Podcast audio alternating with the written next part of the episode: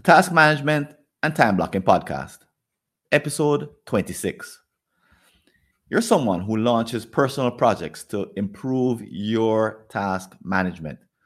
You've made a number of changes in the past, but you haven't seen the impact that you wanted from each effort, from each improvement effort. Is there something going on that you cannot see? Are there some changes that are more fruitful than others? After all, you know a thing or two about systematic change that seemingly small improvements can yield disproportionate breakthrough result. It applies to other areas of life, right? But how about your task management? How does it apply there? Tune into this episode to hear from me and my special guest, Danielle Baily, as we tackle this challenging problem together. I'm Francis Wade, and welcome to the Task Management and Time Blocking Podcast.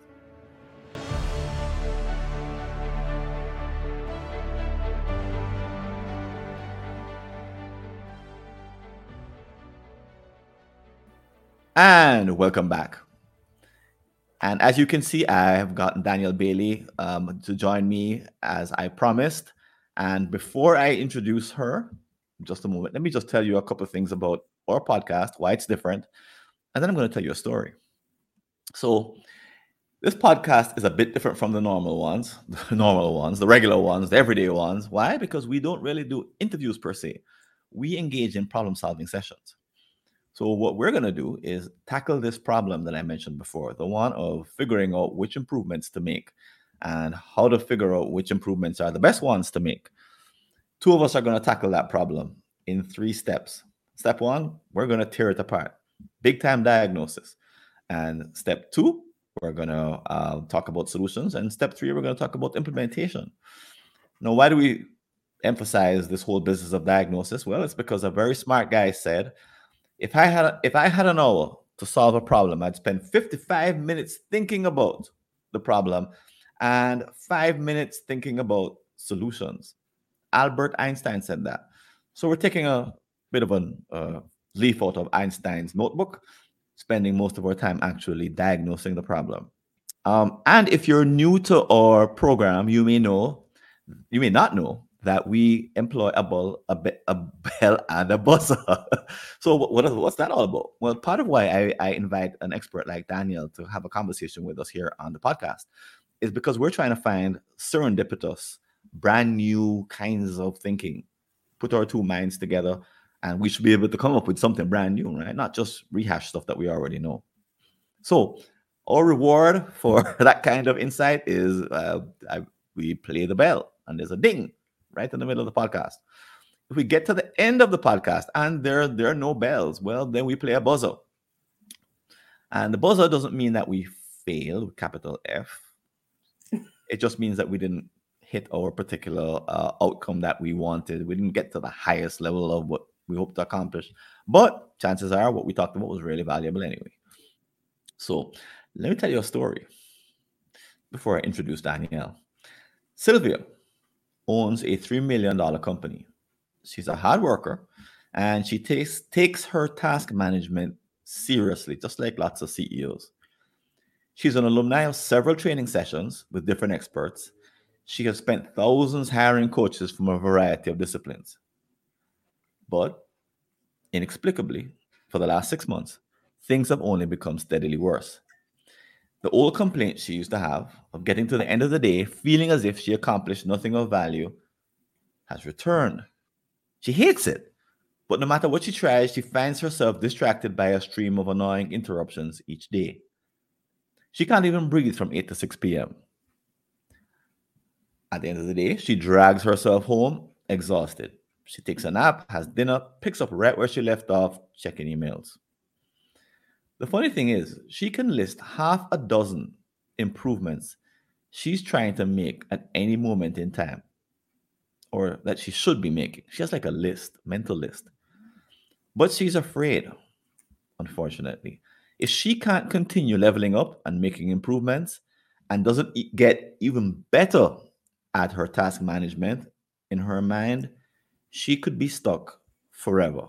And for someone who is highly driven like a CEO, being stuck forever sucks. But what she's supposed to do? Try every app, idea, device, new practice that comes along until something clicks.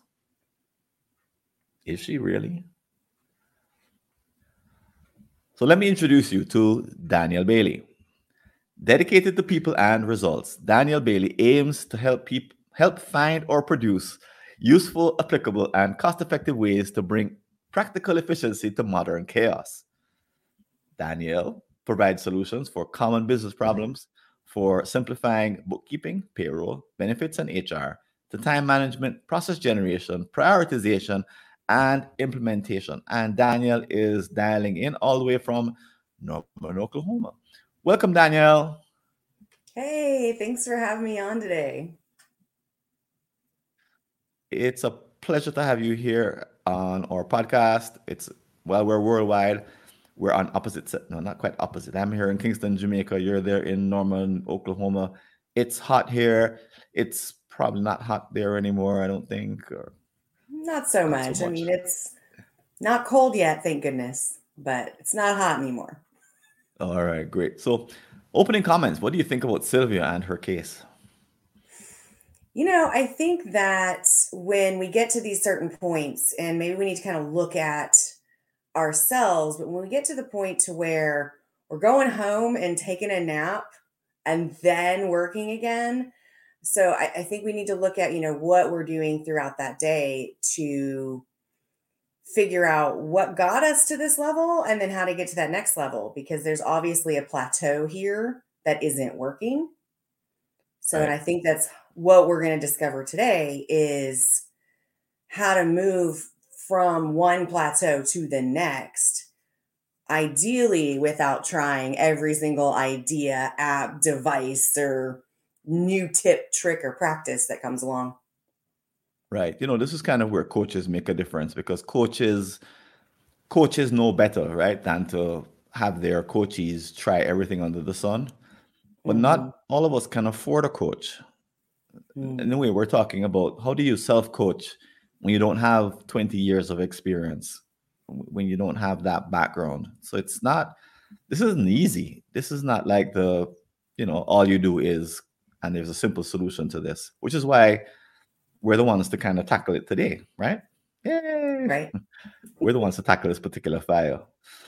So people like Sylvia, you know, if they're if they're really driven, if they're really sort of a little bit type A, and they they're used to making progress, um, they hit at this point, and it's really difficult for them because all of a sudden, the progress that they used to make becomes harder to make, and there's often a feeling of well, you tell me what when you when you coach people, what what what happens when they call you and they've been they've been making progress. They have like they can show you a whole track record of stuff that they've done mm-hmm. all in the past, and they're now facing something that is unique and and the, the old way of trying to solve it doesn't work. What's that experience like for them? Well, I mean, surely they, they wonder what's wrong with them, right? Because we've gotten to this point ourselves somehow we've gotten here and they wonder what's wrong with them it's very defeating to be in a situation where it's obvious things aren't working mm-hmm. but we're still doing things and we're still getting the same results but we don't know how to measurably change mm-hmm. so I, I do think that you know they lose self-confidence there's something wrong with them sometimes we get so exhausted that decision fatigue sets in so even the idea of changing anything in their daily work life or even their daily home life, but the idea of changing anything becomes so big because we're so fatigued on all this decision making throughout the day and running the little you know carousel all the way around. You just keep going going hmm. going around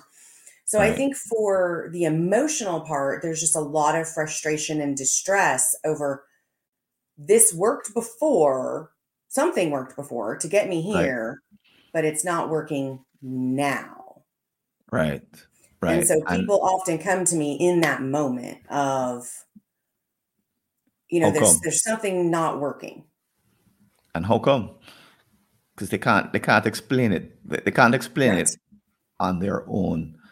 Well, right. When it comes to time task management, though, most people don't have a coach. They don't have a Danielle in their life. They're really up to their own devices, and they're mm-hmm. they're kind of muddling through. And they they because they've done prior improvements, they have a sort of a sense that there's an 80-20 in here somewhere. Right. That make that small change get this big result. But right. finding the 20 to give you the 80 is mm-hmm. like a mm-hmm. huge headache. You know, I, I, remember I used to I used to swim for triathlons and I, I was a really bad swimmer when I started training properly. And when I trained properly, I had all these huge gains in the beginning because I went from flailing to and, and having no stamina and doing everything wrong to the point where I, you know, I made some big changes from small, small changes, big results.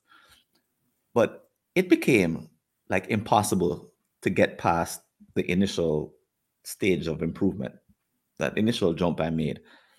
I couldn't improve past that level no matter what I tried. Mm. And I kept searching for like the you know the, the secret way to hold my hand or the the, the way to breathe, you know, the, the, just the right way to I kept looking and reading and trying to find and I and trying to practice and I you know, I never I never could find that 20 to get to mm-hmm. another 80.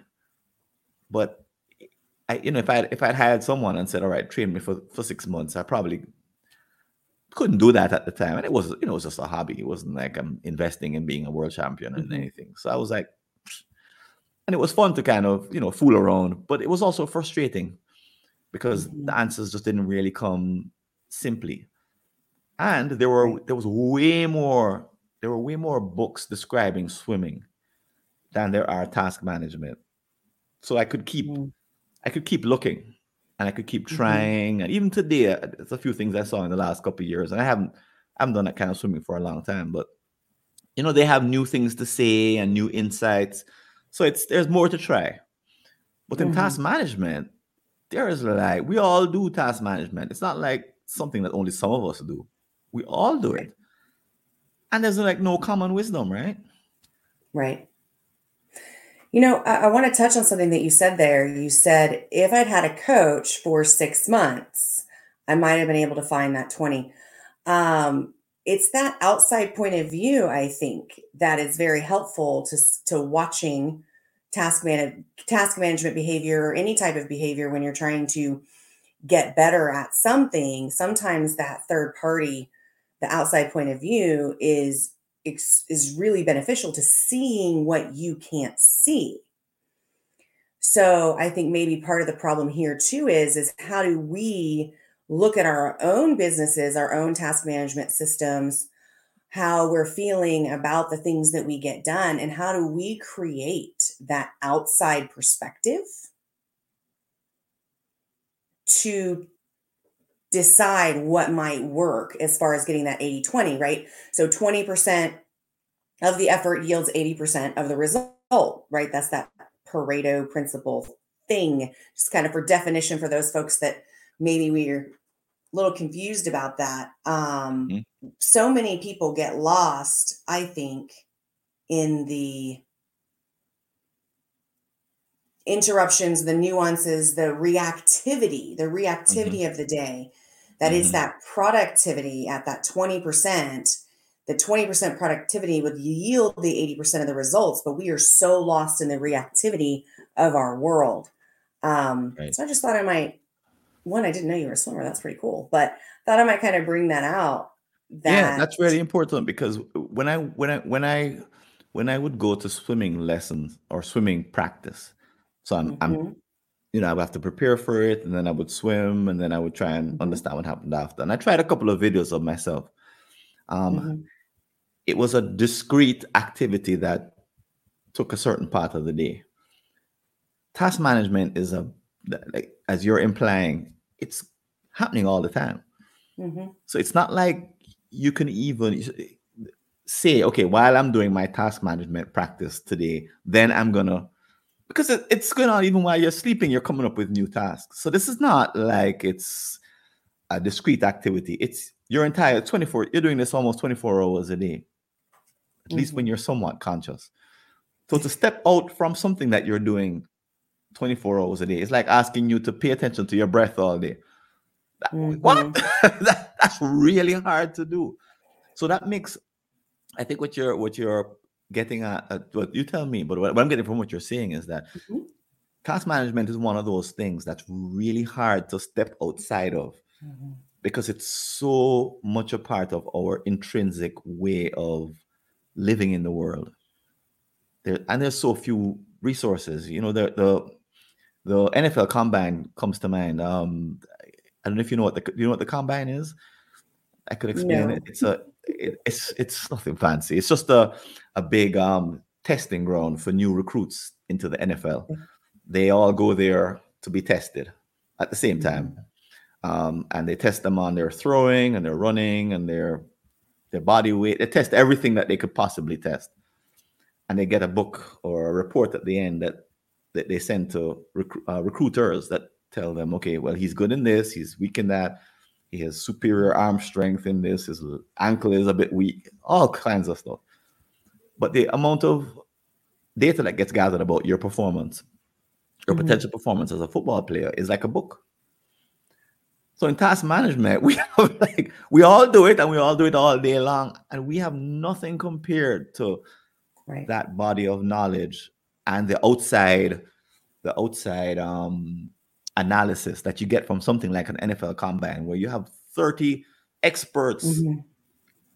Watching you do these things and they're all like measuring down to the finest detail they're using the latest science. You know it's mm-hmm. really an amazing thing but compared to what we have we got nothing. We got oh you know i forgot to do that thing last week. Oh well. And that you know that could be a sign of something but most people are just like oh well.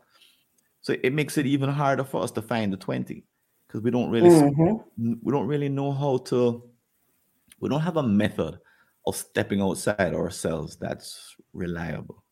Is that is that kind of what you were getting at? Well, and I yes, and I think there is a way to step outside of ourselves, and that's looking back at what we've done. Um, so a lot of people keep to do lists right? Task lists, to do lists, whatever they want to call it. I prefer to keep a done list. So it's a snapshot backwards. So, yes, my to do list, when I get it done, right, I could check it off and move on. But I make a conscious effort to write down that I did it this specific day because I think that there's value in looking back at your behavior, what you've done, and how you've done it. And if you're not logging how you're doing it or what you're doing each day, you can't go backwards and look. So I think that there's value in going back into your calendar and looking at what are the days, what were the meetings, how did you feel that day? Did you feel like you were successful or did you react all day long? So, for the sake of what we're talking about, can we come outside of ourselves?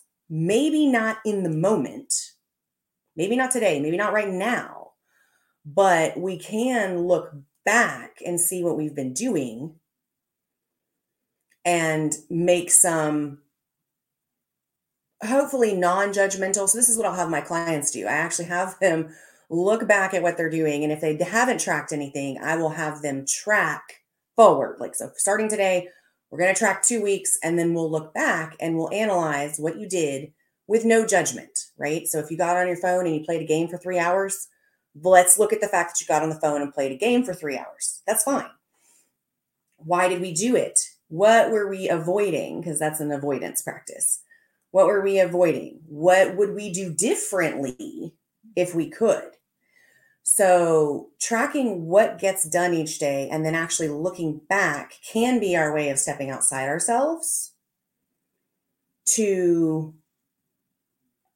be that third party per se. You just you can't right. come as judging McJudgerson on yourself because if you played a game for 3 hours, don't judge yourself for it figure out how to change it, right? No judgy McJudgersons here. No judgy McJudgerson. All right. Well, I want us to come back to the to the um the business of gathering data like that when we get into the Mhm. solutions aspect because Mhm. I, I believe that it, this is sounding like a part of the solution. I think we just earned our first ding because the the insight that hey, the insight that task management is uniquely difficult and requires these non everyday practices in Mhm. order for us to in order for Sylvia to move to the next level she's going to have to Mhm. move her behaviors to and her Mhm. practices to another level because the without a coach and without a natural form of data just kind of flowing into your computer from somewhere she's got to do something very different in her behavior. So we'll we'll talk about that in the solutions. But so when we when we check this when we when we look at this at the solutions we'll we'll sort of try and convert it to something that you can actually implement um, and use. It, it may not be convenient. Way you know many solutions are not just they don't just fall into your current habit pattern. They involve some brand new stuff um, but you know there's a feeling in the background that this and, and, and listeners uh, viewers listeners podcasters you may think that this shouldn't be that hard. And i agree. You know danielle it, it we, we should have nfl combine type stuff. We, we should have 30 experts who we should have ways of of managing or, or giving getting feedback on where the 20% is. Like Mhm. something like email for example so we're all most of us 99.9% of us are using email and we are suffering. We hate it. It's the worst part of the day. And the metrics that we get from email are like the number of unreads and that's it. There's no information as to where to improve the way you manage your email. There's no standard approach. There's like it's treated as if Mhm. there's only one person in the world doing email. No there's every single adult is using email and they're all complaining and there's no Mhm. input. There should be there there should be organized filtered ways to improve our task management at least in areas like email where we're it's already it's already software it's already being measured and we should be getting feedback from our email Mhm. system. It should be telling us every day oh by the way today you did this did that. You could improve this area it would make your life much easier. Instead we got nothing so we we should be able to get to this 20% through the aid of software like email Mhm. but in general there you may be having a feeling like my god this this this is getting to this 20% it, it really should be it shouldn't be this uphill battle it Mhm. shouldn't be this kind of mystery business it should be like swimming and it should be like football it should be like other disciplines where progress is easy to easy to accomplish and there's lots of people who are focusing on the area they're coming up with a gazillion measures not like we're trying to do it for the first time but there is a feeling that i've never heard a podcast on this topic before danielle Mhm. I'm, this is the first one that i know of where we're even Mhm. saying hey well, guess what there should be there's 20% right and everybody goes yeah. Yeah. and then we say well what is it and then we all go quiet we don't know Right. what it is. It's, it's different for everybody. That's all we know. That's the state of the art. The 20% is different Right. for everybody. And we wish there were an easier way to find out what the, your 20% is, but guess what? There isn't. I mean, we don't really have good news coming into this diagnosis here, Danielle, do we? You know, it's true. We, we really don't. But I think that um, Kill ourselves now. I know, right? Just give us the buzzer. Let's move on. Um, no, I, I really think that you hit on something there with, um, you know, it's different for everybody. And I think that in, like we talked about sports and swimming or in football or whatever, there is a standardized measurement of success. Like if Mhm, you run this far, this fast, standardized measurement of success. mhm, If you swim this far, this fast, standardized measurement of success. mhm. But we as individuals haven't made a standard measurement for success for us, Mhm, right? Who we are.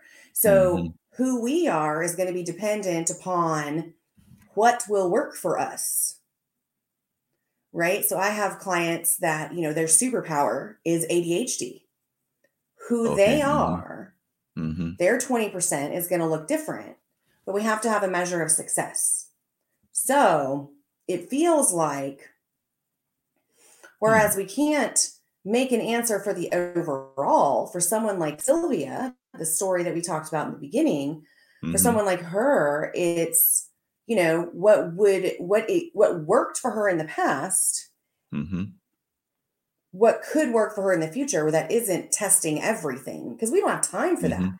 Like mm-hmm. there may be three or four different new apps that could help you. Mm-hmm. Could be. But mm-hmm. when I personally think of the amount of time it takes to learn a new app, one. Yeah, one.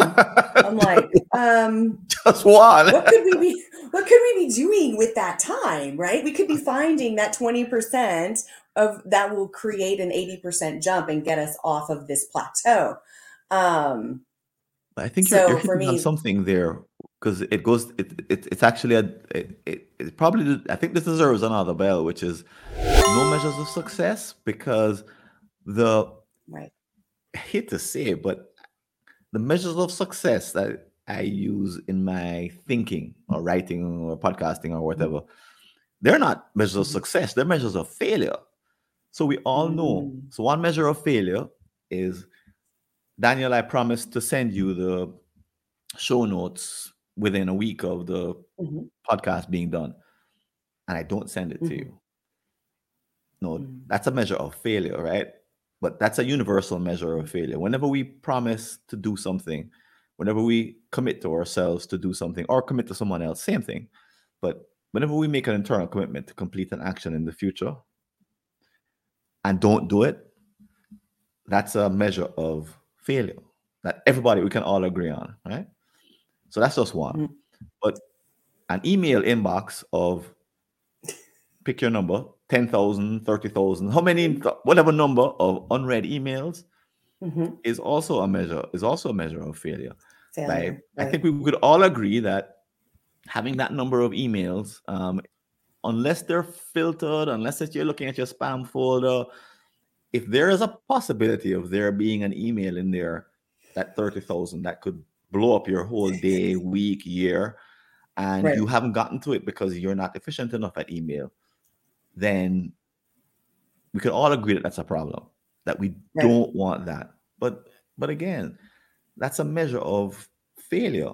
Mm-hmm. It's not a measure of success.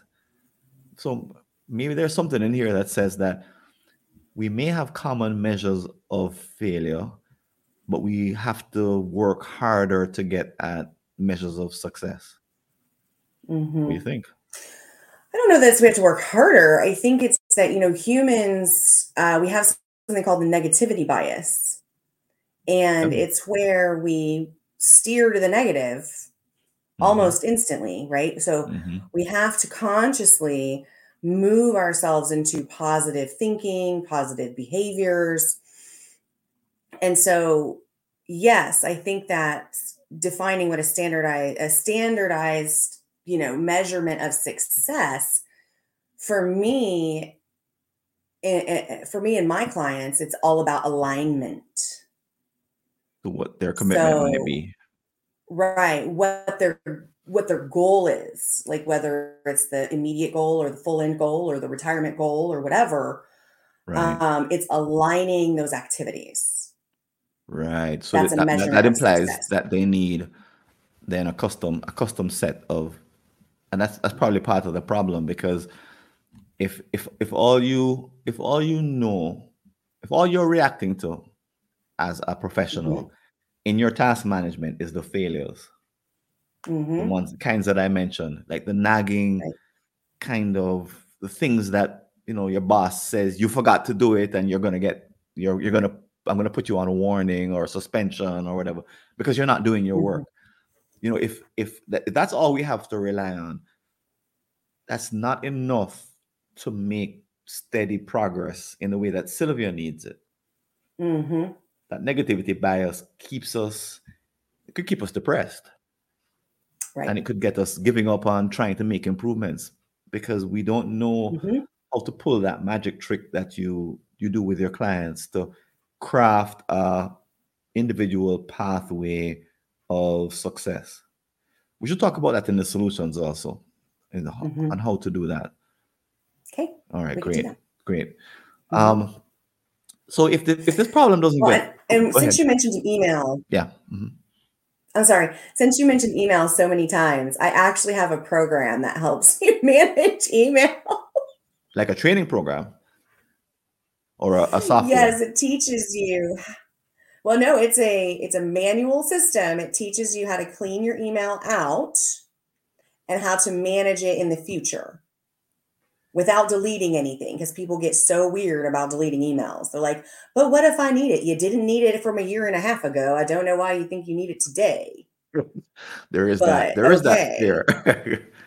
Um, so no, I've created like it's a system that teaches people how to clean out their email and then how to manage it for the future because email is one of the most quoted things that stops Right. people from getting the tasks done they think they need to do to move forward in their life and business. Right, right. It, it's like this. It, it- it's like for us, it, it was easy to manage email when we got five emails a day, Right. and now we get five hundred, and Right. we have no, we got nothing except struggle and guilt and Mhm. you know pressure of looking at an inbox that has how many unreads and blaming. I've heard people blame other Mhm. people. It's their fault. They don't have. They're sending me all this unnecessary Mhm. stuff. They, they blame the email program. It's because Gmail doesn't filter properly. It's because Mhm. you know it's it's all their fault. But what can I do Mhm. about it? I really I don't know. Where's my twenty percent? I don't know. Mhm. I, I- we don't really have Sylvia's twenty percent? Right. Where's Sylvia's twenty percent when she's not checking email at night? right. Like, I hear you. Yeah, how does she? Because she needs to. She needs to manage the email because her boss. I mean, there's there, there there are things that she needs to put in place, but she doesn't have a schema for doing it. So let's talk about that also. when We get to we have a list of things to talk about in the solutions. I hope you're Mhm. keeping good track because we don't want to skip over any of them. But for someone like a Sylvia, I've heard people say things like, "I don't want to get promoted because it's too much work at the Mm. next level." No, I, I hear that, and I always wonder. I'm I don't I'm not sure exactly what they mean by too much work. I know they they they realize that they only they have the same 168 hours. Okay. Mhm. I think they're talking about not having to work on weekends, sick days, mornings, lunchtime, evenings, um, vacations, uh, holidays. I, I think that's what they're talking about when when they say that. But Mhm. they, they get themselves stuck because in their mind, my task management is at this level, and there's no way to get it at a higher level. So that's it. I'm I'm done. I'm baked. I Mhm. can't get to the next level. So someone like a Sylvia, her boss comes along and offers her a promotion, and she's like, uh, uh, uh. Mhm. or she looks at the people who have been promoted, and they're dying. They're getting Right. divorces. They're having heart attacks. They're stressed out of their minds. They have no life. And there's lots of that, especially with with um having with COVID having kind of given us a, a shakeup. You know, we look at people at higher levels, and we think Mhm. that they're they're having to manage they're having to do more work or they're having to manage more tasks and the toll it takes on their life is one the price that i don't want to pay so i give up Mhm. have you seen that also Yes. Yes, and Mhm. I think that's indicative also of poor company culture and not having measures in place Mhm. that define what the roles really are because when people move up or when people think of moving up they can only judge what the work will be based on what they have seen and if the person that they have seen in that role takes on things that are not that are outside of that role because there's no clearly defined role we're comparing um ourselves to something that doesn't actually exist because it's never been created Mhm. because there's never been like a job description or a work instruction for Mhm. that level of management. So it feels Mhm. like it's poor management, Mhm. um, poor organizational structure when mm-hmm. you don't want people to move up in, or when people don't want to move up in, inside your company, it feels mm-hmm. like poor organizational structure. And it also feels like back to this problem like if we're already at a loss of confidence we're already exhausted we're frustrated we're disappointed we can't quote unquote can't make the things that we're supposed to be doing now how are we going to do it at another level mm-hmm. well ideally the things are going to be different if you're at a different level that doesn't necessarily mean the skills you you have won't move up mm-hmm. um or change. So I don't know. That's a tough one for me because it reads into so many different levels of issues. Mm-hmm. Like I know people, for example, they don't want to get promoted because to the first level of management because they don't want people working for them. Because when people work for mm-hmm. you, it means that if they don't do their job, you've got to do it for them which sometimes is true. and sometimes they're looking mm-hmm. they're looking at the people that they who would report to them and they're like, uh-uh, that mm-hmm. you know, they, they know what really goes on and they see who does work and who doesn't. And they make a you know, they make a mm-hmm. judgment and they say, I I don't I no, no thank you. So they they, they mm-hmm. stop themselves, you know, from moving to the next level because they don't see that growth know, Carol Dweck talks about the growth mindset. They don't have a growth mindset mm-hmm. for their task management. It's something that somehow they know they do if you were to ask them. Mm-hmm. But most people, even if you ask them basic questions around, well, are you are you using less memory than you did a year ago and more of your system? They were like, what? they, yeah. they, they haven't even thought about that. You know, most not not listeners to our podcast because you're listening to a podcast like this you've already started that journey and you're trying to use as little mm-hmm. memory as possible. But in the real big world it's like what? What, what system? What, what, do you, what do you mean? What system do I, it, it they don't have answers for how do i make growth happen for myself. So the 20 the 80 20 is is mm-hmm. is even beyond them because they they haven't even thought of the first the very first improvements they could make. But mm-hmm. for folks who are listening to the podcast, they've they've probably gone through like like Sylvia several cycles of improvement, mm-hmm.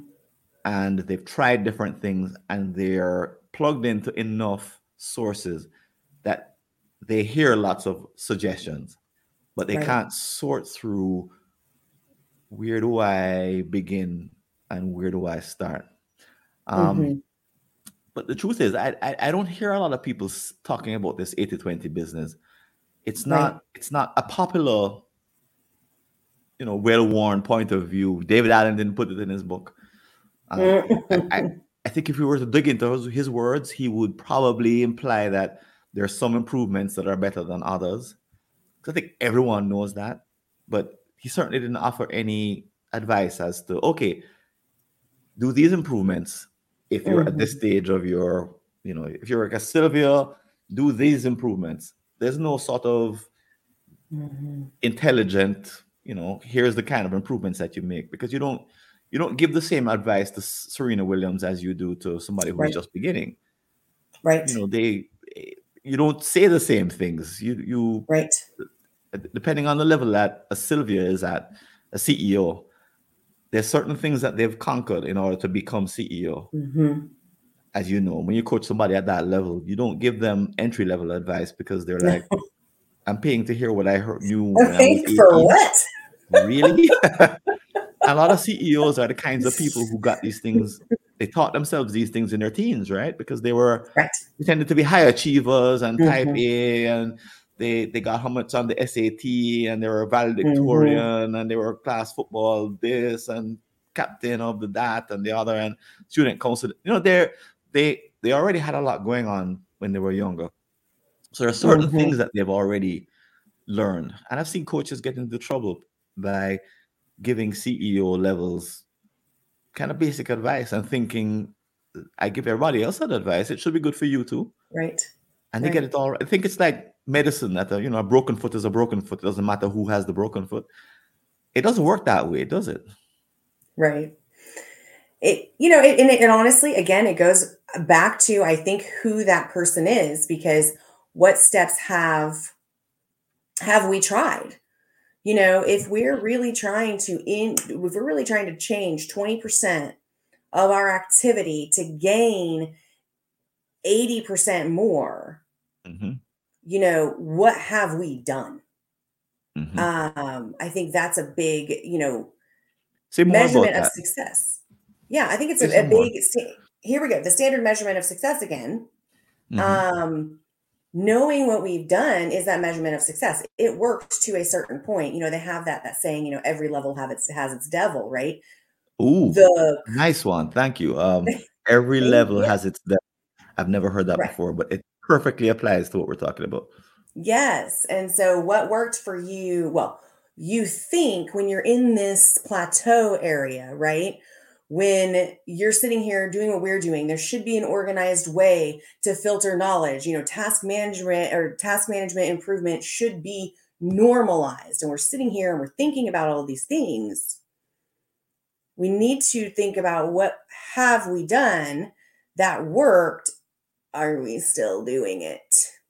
hmm because there Yeah. is one thing there, there's one thing that i feel is a huge problem when we're looking at task management what we're doing every day it's not just the alignment issues that i stumble across in my clients and colleagues and friends and family it's in all of us it's the so it's not just alignment issues it's the we find something that works we do it for a time and then we revert back to what we've always done for some reason, a stressor came into place. So maybe for Sylvia, who owns this $3 million company, maybe a stressor happened. She lost two employees. Right. So she felt the need to revert back to how she's always done it, whatever it is. And now she's at this level where she is going home, taking a nap, doing more work. Right. Right. She she probably made a promise to herself not to do email in the evenings, but Right. now she finds that that's the only way. That's the Only.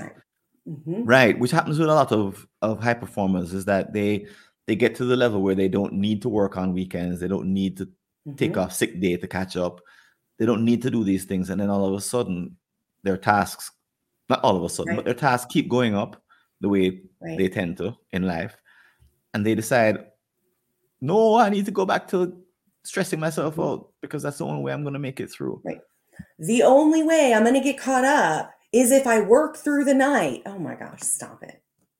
Like, Yeah, stop it. yeah, yeah, yeah, yeah, Now you've left yourself even more tired. You're not going to be able to function the following day. Like, you've now negated every ounce of energy that you would have for the following day by working through the night. You, And and then it becomes you become habit, ineffective after an hour and a half. right? Just stop. Right. So, sorry. And it, and it's tough to stop yourself It it kind of works the first time you do it. It works the second time, I and then it's an illusion. I don't think it actually works. I think it's an works. illusion of working. Yeah, I think hmm it's an illusion. hmm Um, because if it truly worked, it could be your 20%, whatever it is. Right.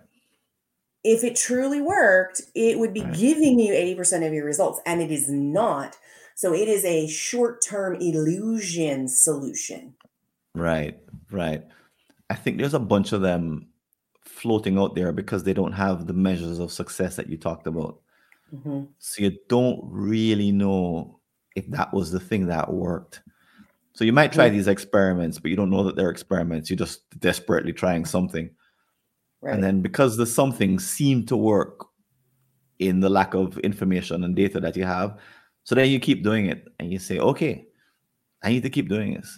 I had a I had a uh, someone in a class once who, who was shocked to hear that it was a bad idea to try and keep all of her tasks in memory because she had it that that was a sign of her success.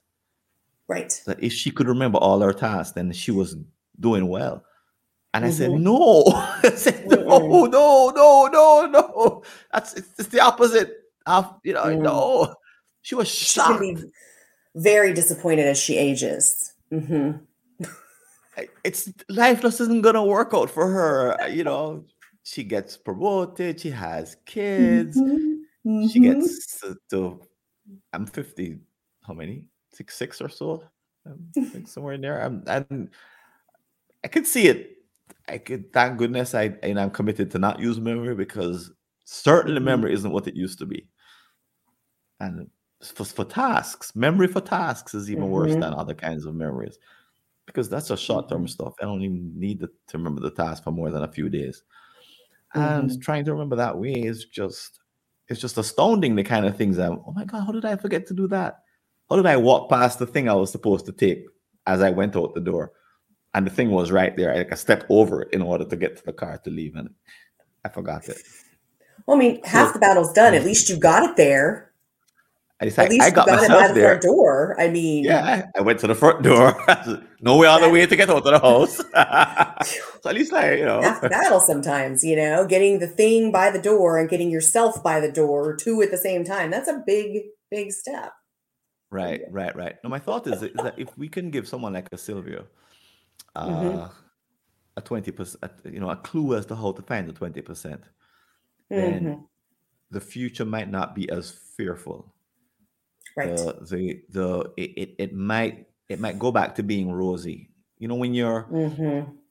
sc- school is really school really does kind of lull us into that when i get to the higher grades then i'll be able to because everyone is in the higher grades so you can see Mm-hmm. nice you know you're in kindergarten as you look forward there's 12 more years of and if you add college to that there's years of just Mm-hmm. kind of following the yellow brick road and it's nice and laid out for you and you know it's nice right it's easy and then we get to our first job post college, and all of a sudden it turns into like murk because now Mm-hmm. it's all over the place, and all of the clear, nice clear markers that we had have gone away.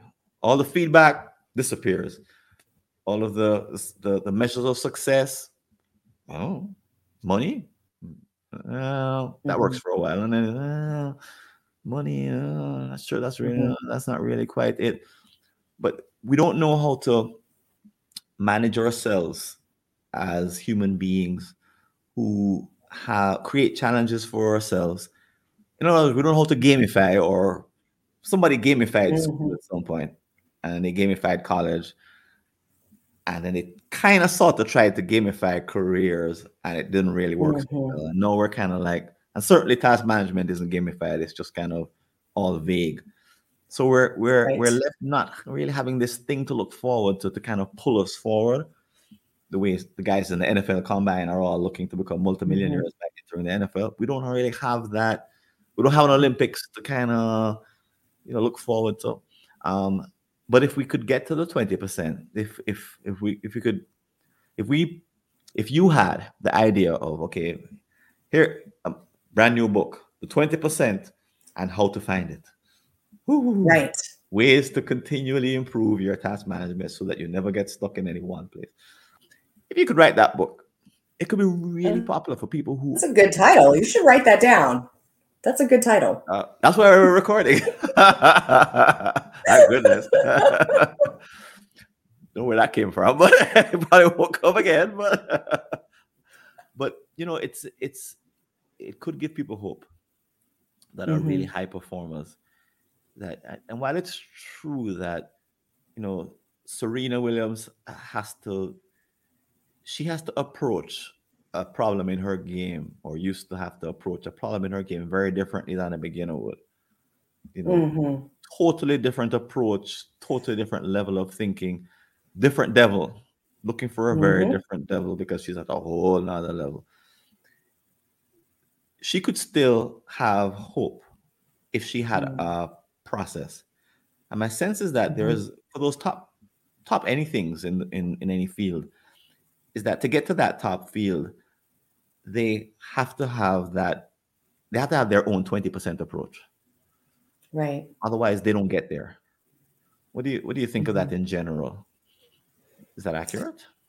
I do. I I definitely think that's accurate. I, you know, um, back to the coaching of each person is going to be back to the who. Each person's going to be different. So, and we're going to be different at, each level. So, mm-hmm. some of those 20%, you know, 20% of your efforts yield 80% of the work. I think some of it will actually bleed over. But I do think there's going to be like a a step, a, you know, a, a stair step that you're going to have to make, you know, intermittent changes as you as you go up um, in your levels. Right, right, right, right, right, right, right. For example, back to Serena Williams. I just I just watched the the the Williams movie, the Richard Williams movie. Um, I forget what it's called, but fascinating movie. But he he had to fire coaches along the way. Mm. And you know, he he had, he had a point of view that the coach works for me mm. while he was managing his daughter's career. And I imagine that they had to get to that point also because there's, there's a way in which if you hire a coach or if you have a coach, the idea is listen to your coach. Mm-hmm. Everybody knows you're supposed to do that. That's what good people do. They listen to their coach. But to get to the highest level, I imagine there's a point at which you say that coach isn't the right one. So you're mm-hmm. you're thinking beyond the coaching and you're saying, I need a different coach. So you're you're you, you're now taking charge of your feedback and you're you're looking for a different way of getting that feedback. Understanding that feedback is important, but you're not getting it from that person anymore. You're going to get it from somewhere else. So you're the one. So that's a skill, for example, that could get you out of the 20%.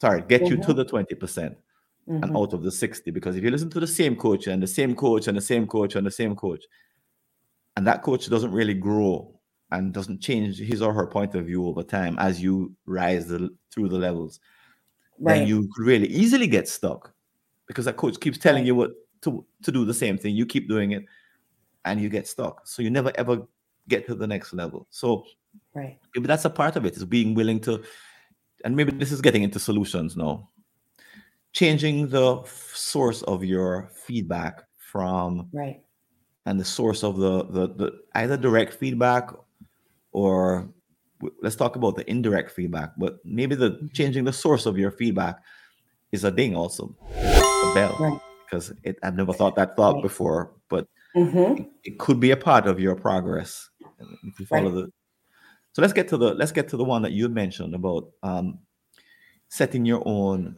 setting your own success measures. Mm-hmm. And right. Can you give us some insight as to how that can be done with in the area of task management um, and sure. how you've done that with your clients?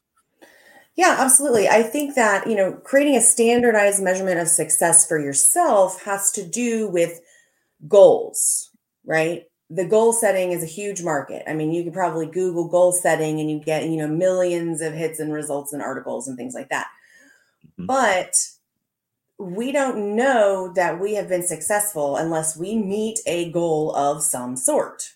Mm-hmm. So, you know, I had a goal in, I set a goal in 2019 to record one webinar a month for 2020. Mm-hmm. Okay. That was the goal. That was the measurement of success. So if I wasn't working on, ta- you know, the tasks that needed to be done to execute one mm-hmm. webinar a month per mm-hmm. month for 2020 mm-hmm. then mm-hmm. there's my measurement of success i was not doing those tasks mm-hmm.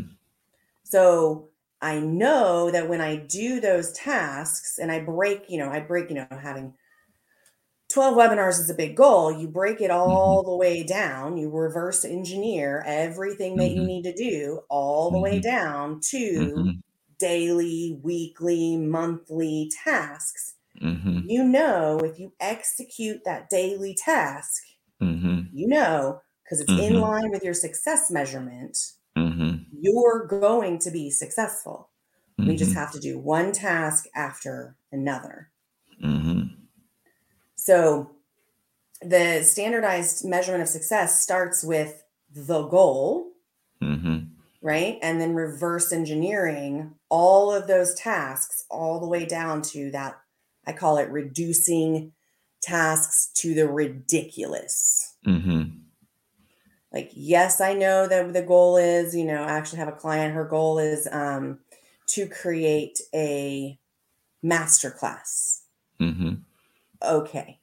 Mm-hmm. We need to reduce that down to the ridiculous. I mean, we need to outline ideas. Mm-hmm. Well, Danielle, I have the idea. No, Mm-hmm. outline ideas because then the second masterclass might actually come out of that Mm-hmm. Mm-hmm. basic idea outlining session just that Mm-hmm. that very basic action Mm-hmm. and then as we move forward and we do these tasks we know that we're in line because we've reverse engineered all the things that we need to do Mhm. so that Uh-huh. for me is what I mean as a standardized measurement of success. It's going to be different for each Mhm. person, Mhm. but it's a goal that we can reduce the tasks to the ridiculous Mhm. and we can know every single day when we complete this, Mhm. We're going to have success. We just have to Mhm. complete the task. Mhm. So, That's a that's a good one. That's a Mhm. really good one because the the the the you're tying you're tying a few things together which are are sound unique to my ear, which is that you've got to devise your own. Well, let me back up and say, given that one size doesn't fit all, and Mhm. given at given that there's a different devil devil for. Is I love this one. I'm going to use this forever. There's a different Yes. devil for every level. Oh, that's like the best. Given that, therefore, you must create your own success measures. So your your it forces you to create your own. When you Mhm. create your own measures and and have some discipline in or some method of automatically being measured or it gathering however wh- whatever the feedback is that tells you that Mhm. it's being measured you Mhm. then go back and figure out the tasks that produce that outcome Mhm. and now you can measure and track those Mhm. so you go from the high level and you backtrack as you, i think you use the word backtrack You reverse back- engineer. reverse Mhm. engineer you reverse engineer the outcome into its component tasks. Mhm. and then you can manage the task on a daily basis. I have a i have a i have an example of that in my own life. Um so i write a column for the newspaper here in jamaica um productivity column and strategy. Both.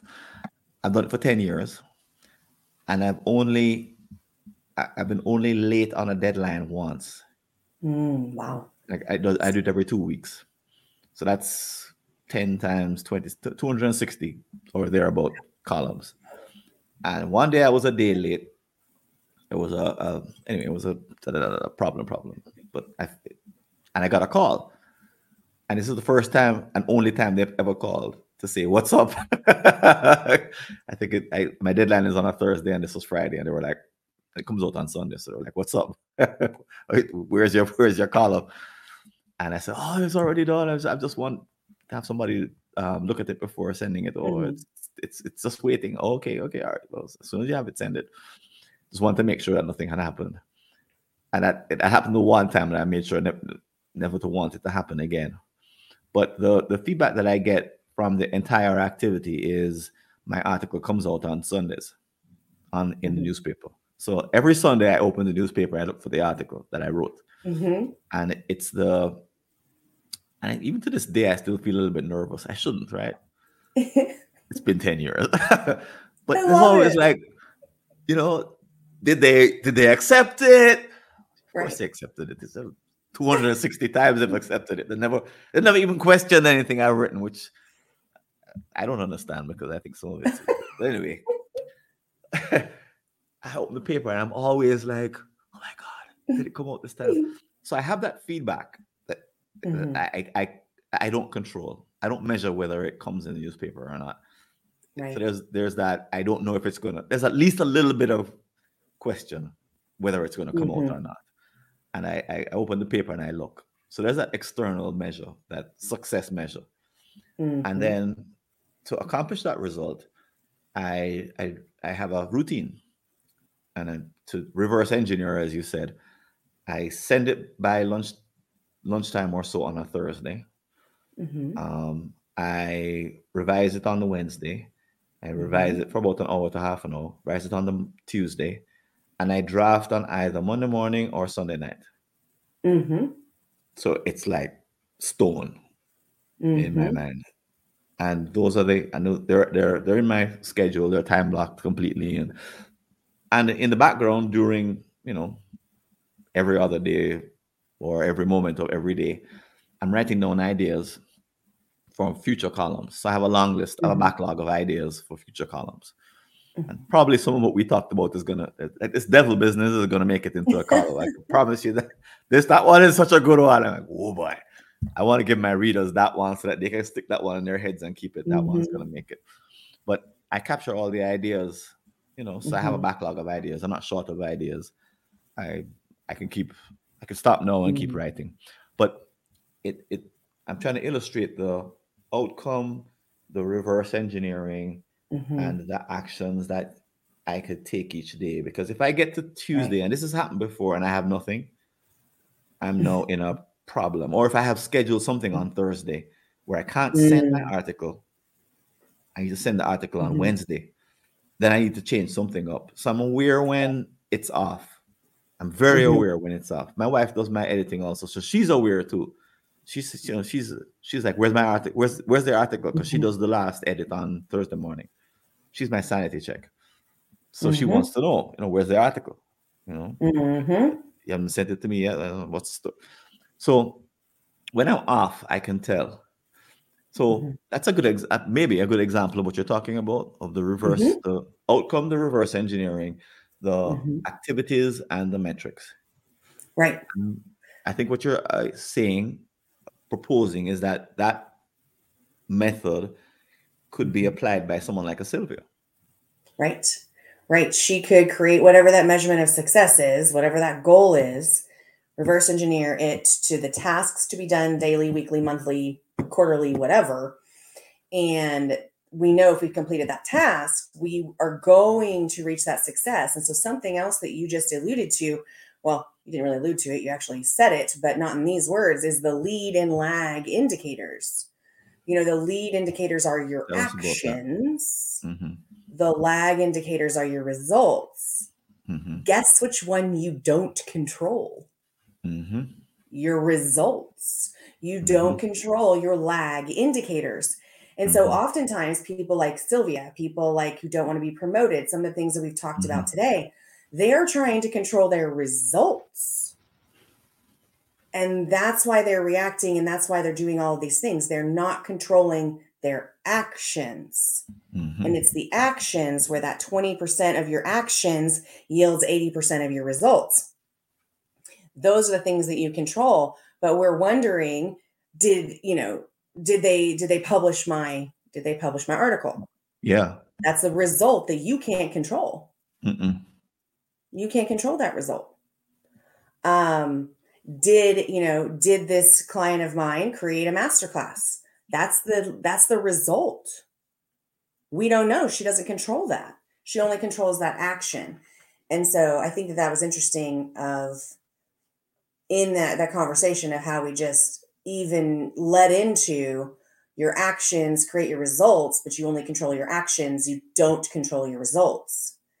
This is very And I interesting. feel I feel like a lot of people at each level are wanting to control their results without controlling their actions. I believe you're right. Um, and I'm, I I suspect this is going to be another podcast episode because we're at, we're at the end of our. I don't know what happened to the time. Don't know what But happened. We're Mhm. like this is like an hour. this is, we're like we're we're because the the the next episode of our time together will probably we could we could focus on this notion that you just introduced of results Mhm. creating results outcomes that you can't fully control and Mhm. have have that be the the because you want to have some kind of independent results you know like in sports that's why that's what makes sports sports is that you can you're in a game in which the outcome is not completely under your control. It's due to the other players, it's due to other things. But that's what makes it the thing interesting, right? If it's all under your control, then it's not interesting. Mhm. Well, It's not measurement. compelling. Measurement makes it interesting. Right. But you can measure the things that you have under control. Mhm. Mhm. And those things are boring, you know. Those things are like, yeah, I, uh, I can, yeah, I've gotten that. Once you've gotten to a particular level, it becomes less interesting. And maybe that's, that's a part of why the level, my Mhm. the level, the, the level and the devil is is is interesting because once you've once you've become accomplished at a particular activity, even if it used to be uncertain. Mhm. So I could say that when I started out writing, following the schedule that I now follow was very uncertain. And I would do Mhm. it haphazardly. And it, it took time and it took skill and it took task management and my schedule and getting my wife involved to nail it to where it is right now. So that it's no longer it's something I can control now. But I never used to be able to control it. So when I started off in the beginning, just drafting on a Sunday was like a big accomplishment. Mhm. So I've, my level has changed. The, the output remains the same, but I still have to be in the game of reverse engineering. It's just Mhm. I actually reverse engineer in a different way by using a program that analyzes my writing. So I never that wasn't invented 10 years ago, but I, I hit a particular button and it tells me how readable my article is. And this is on Oh, Thursday cool. when I do this. It's very useful. You know, it, it was just invented a few years ago, but it gives me an idea of of the quality of my article in terms of its readability. So the game for me has mm-hmm. changed. The, the nature of the game has changed.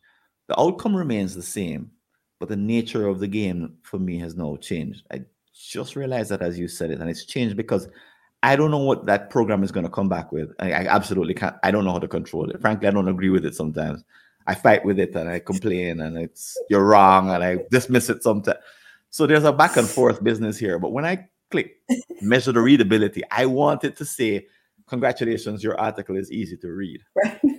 I Right. want I want that thing. And I want I'm like, yeah, I won. Yes. But There's- Now there's a measurement of success. That's another measurement of success for Exactly, a you, even in the process. in the process, right? Mhm. Boy, hmm. So I think we've made some ground here. I I I know because I know there's a there's another there's another episode for us to to book.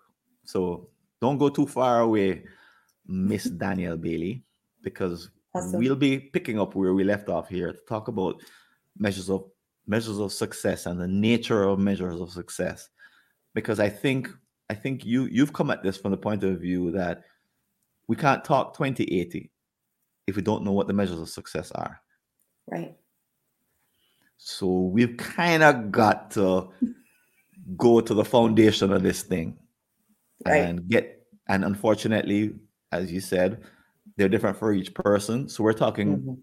we're trying to get our, our listeners to figure out their own measures of success in their task management. And once they do that, then 2080 makes makes more sense. Right.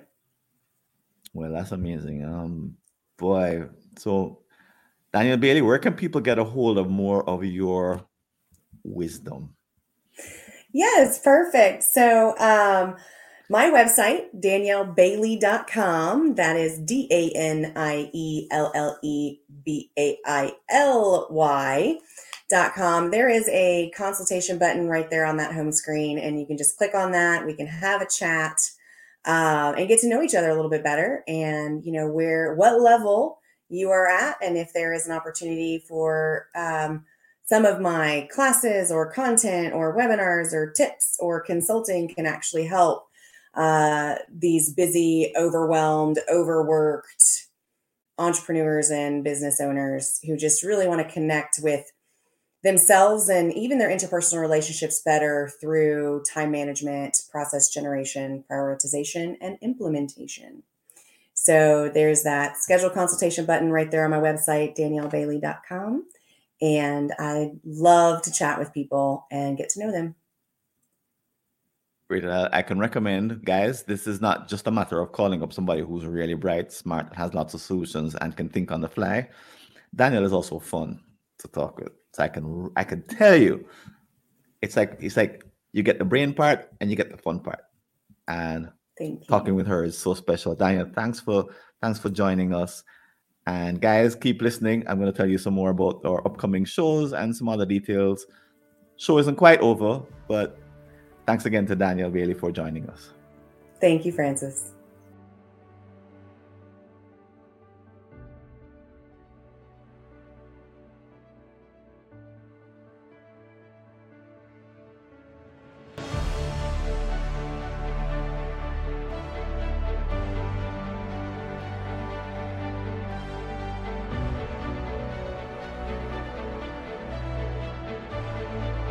Virtual Summit. Here's a 25% instant saving on your purchase of any ticket or content package. Simply visit timeblocking.summit.info slash subscribe dash to dash podcast. And here's a clip from our next episode with Dr. Brecht Atkins. Because at least in the story, that's the first book she read, or that's the first thing that she uh, began to acquaint herself with. So, what if there was another book another system that she had developed. And that's what I found when I got into this. I would get this book and I'd go, oh, this is the best thing. There's sliced bread and there's this, and it's the best thing since sliced bread, as the expression goes. And then I would look at another book and I would go, wait a minute, this book is different than this book. Which which one is right? What am I supposed to do? And I would say, well, I have to clearly toss out this one because I've now read this one. And I would bounce around from system to system. And I said, there's got to be a better way. And what? if you want to leave a comment about this episode or any aspect of the work that we're doing here at the Task Management and Time Blocking podcast, you can go over to www.replytofrancis.info and send me either a message uh, by text or send me a voice message, a voice note. And as you probably know, we have a couple of places that you can interact with other people, talk about this episode. One is at the community mightytaskers.scheduleu.org, and you'll see the link in the show notes. And the other, of course, is our upcoming Task Management and Time Blocking Summit coming up in March.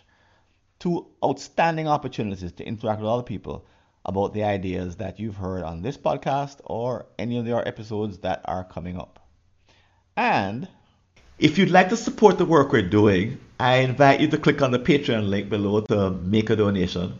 And please don't forget to like our show and recommend it to others on iTunes, Stitcher, Google, or whatever past podcast app or service you're using. This is Francis Wade. I'm signing out. I hope to see you on a future episode. And until then, take care and all the best. See you later.